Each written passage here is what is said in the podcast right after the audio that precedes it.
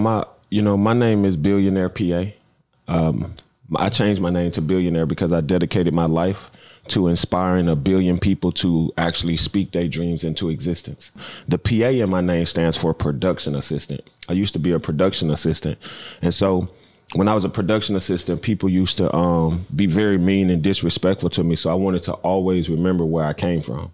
And so I put the two titles together and I wrote the quote, a job title does not justify your success. So be careful how you treat people.